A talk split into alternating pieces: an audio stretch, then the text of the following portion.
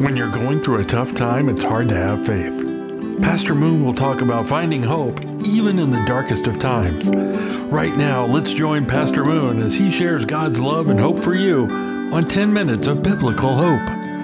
Hello, I'm Pastor Donald Moon, and you're listening to 10 Minutes of Biblical Hope. Today, we would love to talk about gratitude. And what a wonderful time to talk about gratitude. The excitement of Thanksgiving is right there with us. Thanksgiving, when we invite people over, we get excited about seeing people we only see two or three times a year. But what is Thanksgiving about? It's not about the stress that causes us. It's not about making everything right for the big meal. But Thanksgiving is really to celebrate what happened in our country well over 200 years ago. So let's look at gratitude and how we could be thankful for the things that we already have and what's around us. I want to first start looking at what does the word of God say about gratitude or thanksgiving. One of my favorite Psalms of all is Psalms 100, verse 4. I used to quote this when I was a senior pastor. I would start every service with this, and it says, Enter your gates with thanksgiving and your courts with praise. Give thanks to him and bless his name. For the Lord is good. His steadfast love endures forever, and his faithfulness for all generations. It doesn't say anything about only coming to the gates with thanksgiving when you feel like it. It says, Come into his gates, come into the throne room of God with thanksgiving, and his courts with praise.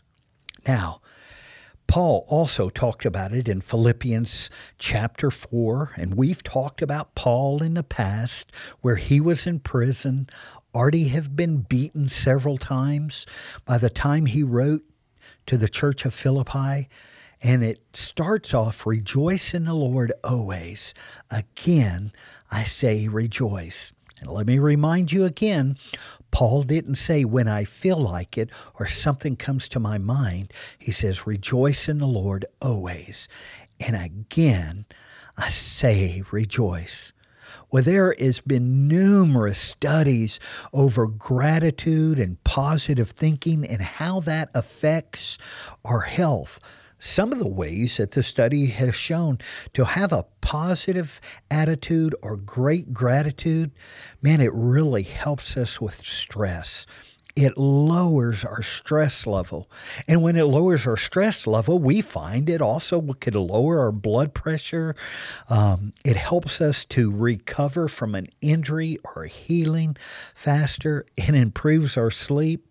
And I don't know about you, but when I get a good night's sleep, I'm a little better to easier to be around because I've had a good night's sleep. So let's look at just how are some practical ways that we could have an attitude of gratitude. Let's start a journal, writing things down. I love to teach about journaling. And some of the comments that I hear when I first teach about journaling is, man, I don't journal, it's too hard. Here's a great thing about journaling you're the only one that has to read it. Penmanship doesn't have to be right, spelling doesn't have to be right. This is for your purpose. Not only that, but the majority of the people that struggle with journaling say after they get started, it just seems to flow. So write down what you're thankful for. What are some things that we're thankful for?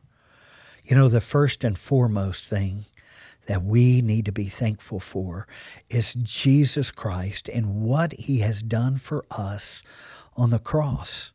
It says the wages of sin is death, meaning if we sin, we deserve death and hell. But the good news is is that if we receive him as Lord and Savior, he pays for all of that, and He's already paid for it on the cross. We just have to receive that and take that. And so we could be grateful for what really happened on the cross. Next thing, to be thankful for what you do have. I've had the privilege of traveling to many third world countries. And if you have a vehicle that you dr- could drive and you have a roof over your head and utilities on for hot and cold and food, you are better off than 97% of the people and the rest of the world.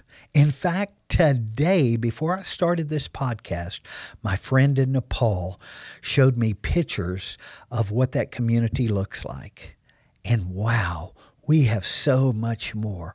We could be thankful for what we do have instead of continuing to remind us what we don't have.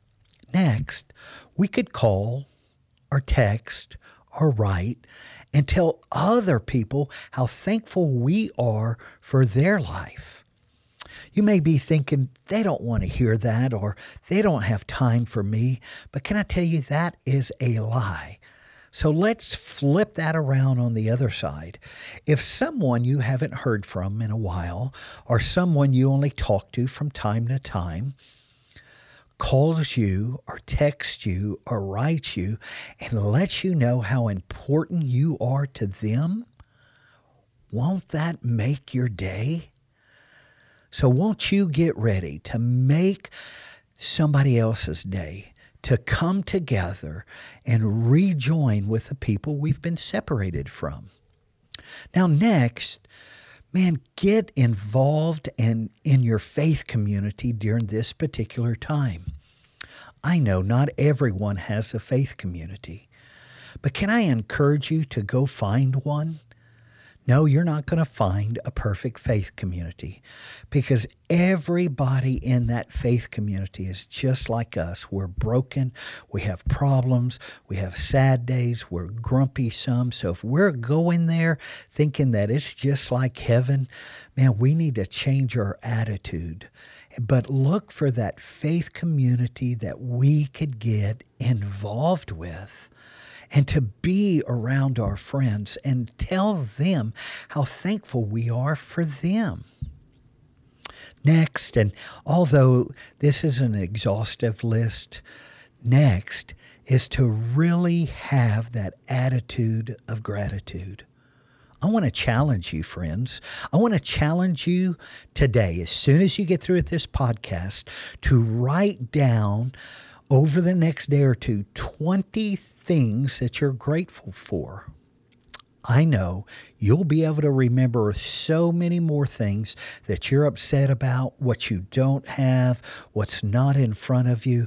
But let me challenge you to write 20 things that you are grateful for and then constantly go over them. When you're having uh, a rough day and just everything is going wrong, take that list off and think about those things. Read them out loud and see if things don't begin to change in your attitude. And it becomes so natural after that to have an attitude of gratitude. Friends, if you need somebody to talk to, you're welcome to call CV Biblical Counseling. Our phone number is 325 234 5599. We actually have people ready to listen to you, to love you, and to pray for you. Or if we could help you in counseling, we counsel people all over United States and even some across the globe. And if we could help you in any way, you're welcome to go to our website, which is cvbiblical.org. That's C for Christ, V for Victory, biblical.org.